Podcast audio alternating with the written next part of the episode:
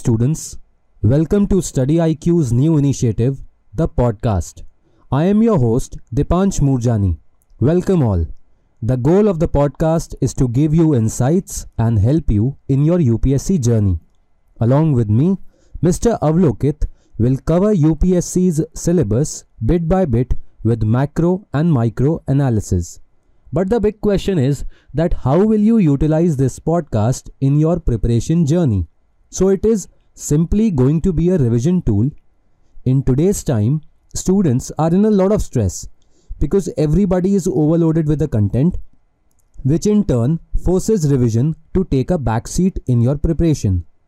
You can revise through this podcast while you are traveling or enjoying your morning or evening walks. As this is the first episode, I will make you understand the structure. We will cover all GS papers with major topics and subtopics divided as introduction to the topic, various dimensions which will help you both in prelims and mains examination, and then we will conclude the topic.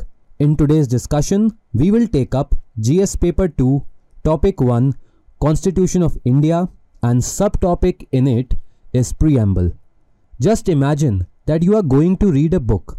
So before reading, you would like to know that what is the aim, what are the objectives, what is the philosophy, and what are the aspirational goals. Similarly, preamble gives us an insight to the objectives, philosophy, and aspirational goals of our constitution. Sir, can you please enlighten us about preamble?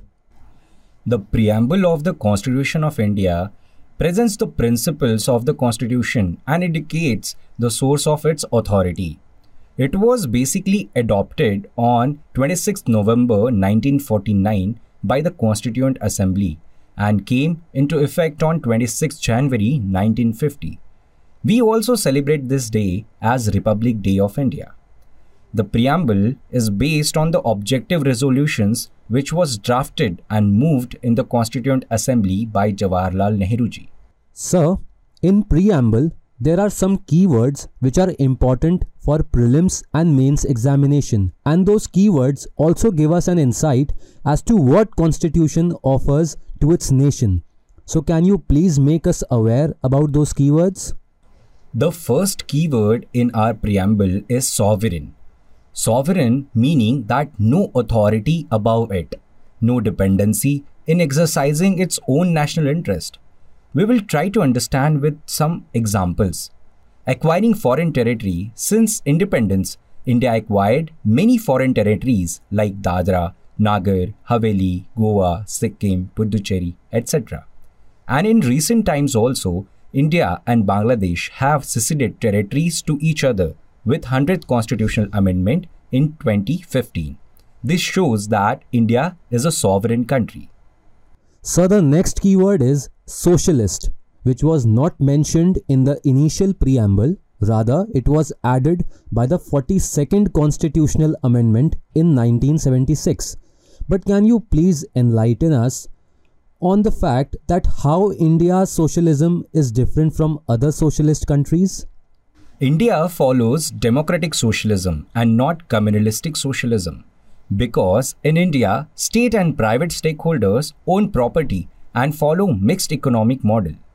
As you've mentioned, the term added by 42nd Constitutional Amendment in 1976.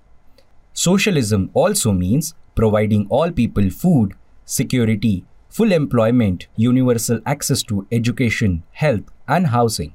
It means the economic, political, and social empowerment of people by vastly improving the living conditions of workers.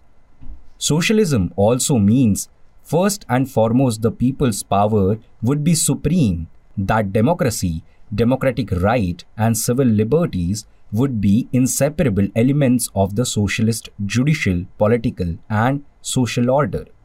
Socialism also means the ending of caste oppression by abolishing the caste system. It also means the equality of linguistic groups and equal development of all languages. It means the true equality of all minorities and marginalized sections and ending gender oppression. Socialism also means that the socialist economic construction will be based on the socialized means of production and central planning governed by state. So the next keyword is secular, which was also added by the 42nd Constitutional Amendment in 1976. Apart from India, there are so many countries which are secular in nature. So, how can we define India's secularism and what is the difference between Indian secularism and Western secularism? The basic definition of secularism is all religions get equal treatment in India. The term was added by 42nd Constitutional Amendment. However, there are some differences between Indian model of secularism versus Western model. In Western model, there is watertight separation between religion and state, whereas India follows equidistant model of secularism, equidistant from people, religion, and state. Imagine the triangle, and at the center of it is Indian secularism, and all three corners of the triangle are people, religion, and state. For example, Indian secularism follows equal respect and mutual respect to every religion. State also give equal support to every religion. In Indian secularism, state promotes flourishing of every religion and gives opportunities for every religion. This is not in the case of Western secularism. So the next keyword is democratic. The essence of democratic lies in the fact that our preamble starts with we the people. So, can you please throw some light on the character of Indian democracy? As we are reading the preamble, the preamble starts from the we the people of India. That means states gets an authority from the will of the people. Democratic in preamble means notably political, but also social and economic democracy. The political democracy means state is equally shared by citizen. People are sovereign and it is practiced through free and fair election. Social democracy means there is a free market system along with accommodating welfare needs. Economic democracy means everybody who contributes in economic system is entitled of wages and allowances. So the next keyword is republic Republic, when we talk about republic, it is often related with the head of the state. So, when it comes to our examination, can you please make us aware about India being republic? Republic means a republic is a state in which the people and their elected representatives hold supreme power. Rather than a monarch, like in Britain, it has elected head of state people provide power to leaders they elect to represent and serve their interest in republic. Republic has political sovereignty lies with its people. For example every 5 years election of president indirectly done by people. And anyone who fulfills the criteria to become a president can contest for an election. So the next keyword is justice. And often justice is related with cornerstone of democracy so, how justice is cornerstone of our democracy? As you've mentioned, justice is a cornerstone of democracy. Its element comprise of social, political, and economic justice. Social justice means equal treatment of all citizens without any social discrimination based on class, caste, and ethnicity. Constitutionally guaranteed fundamental human rights, which is abolition of untouchability in 1950s, Prevention of Atrocities Act, Pradhan Mantri Jan Dhan Yojana, One Nation One Ration Card are some of the examples of social justice. Economic justice means no discrimination on the basis of their income, economic status. To uphold economic justice, recently Sukanya Samriddhi Yojana have been launched. Political justice equal political rights like voting rights, civil liberties to all, equal political rights for exercise political functions like right to vote, right to contest election, etc. So, liberty is the next keyword and liberty means freedom. So does our constitution provides all forms of liberty or what does that liberty means? The term liberty means freedom of the people to choose their way of life, have their own political views, and behavior in society.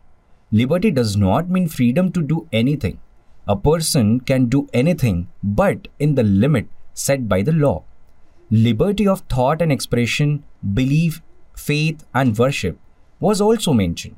Our constitution believes in freedom of different nature, social, civil, and political, as articulated through the fundamental rights in the constitution under part 3.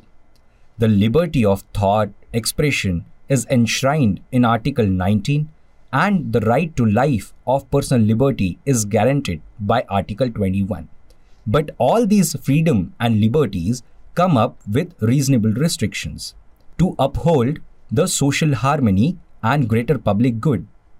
Sir, equality being the next keyword, it is often said that our constitution guarantees equality before law. So does equality only signifies that particular statement?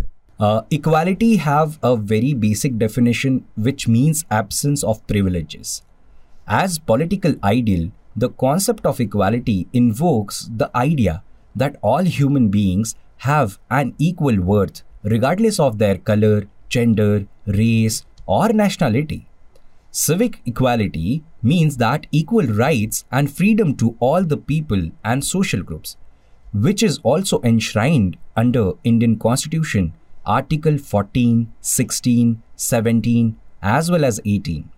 Political equality, one person, one vote, equality before law, equal rights of free speech, equality of opportunities is mentioned under Article 39.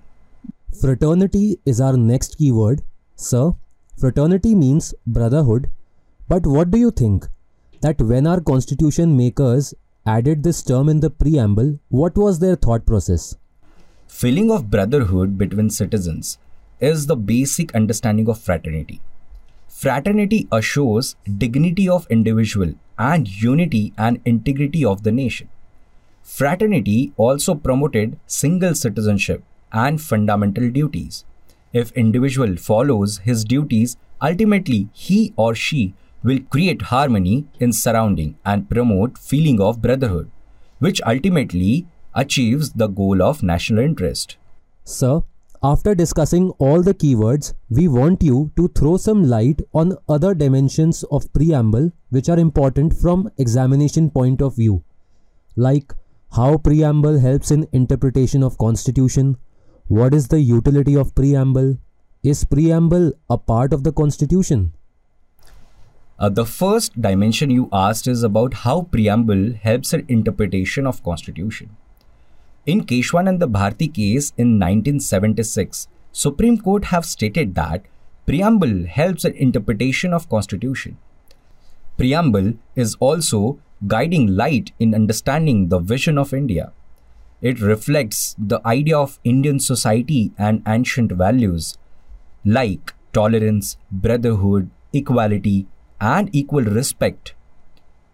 The second dimension is utility of preamble. Preamble, as a cornerstone of constitutional principles, provides lighting guide for lawmakers. Preamble also gives source of power to its people. K.M. Munshi, the member of drafting committee, describes preamble as the horoscope of our sovereign democratic republic. The status of preamble is time and again being discussed through various Supreme Court judgments. We will see and understand what is the status of preamble through various judgments. In Berubari Union case, Supreme Court have stated that preamble is the key to open the mind of the makers, but it cannot be considered as part of the constitution. Therefore, it is not enforceable in court of law. However, in Kesavananda Bharati case, Supreme Court have stated that preamble of the constitution will now be considered as a part of the constitution. The preamble is not the supreme power or source of any restrictions or prohibitions, but it plays an important role in interpretation of statute and provisions of the constitution. So, it can be concluded that preamble is the introductory part of the constitution. In 1995, case of Union Government versus LIC of India, also the Supreme Court has once again held that preamble is the integral part of the constitution, but it is not directly enforceable in a court of justice in India. Sir, thank you for your insights. So, listeners, this was our podcast on preamble. We'll be back very soon. Till then, stay connected with Study IQ. Keep studying.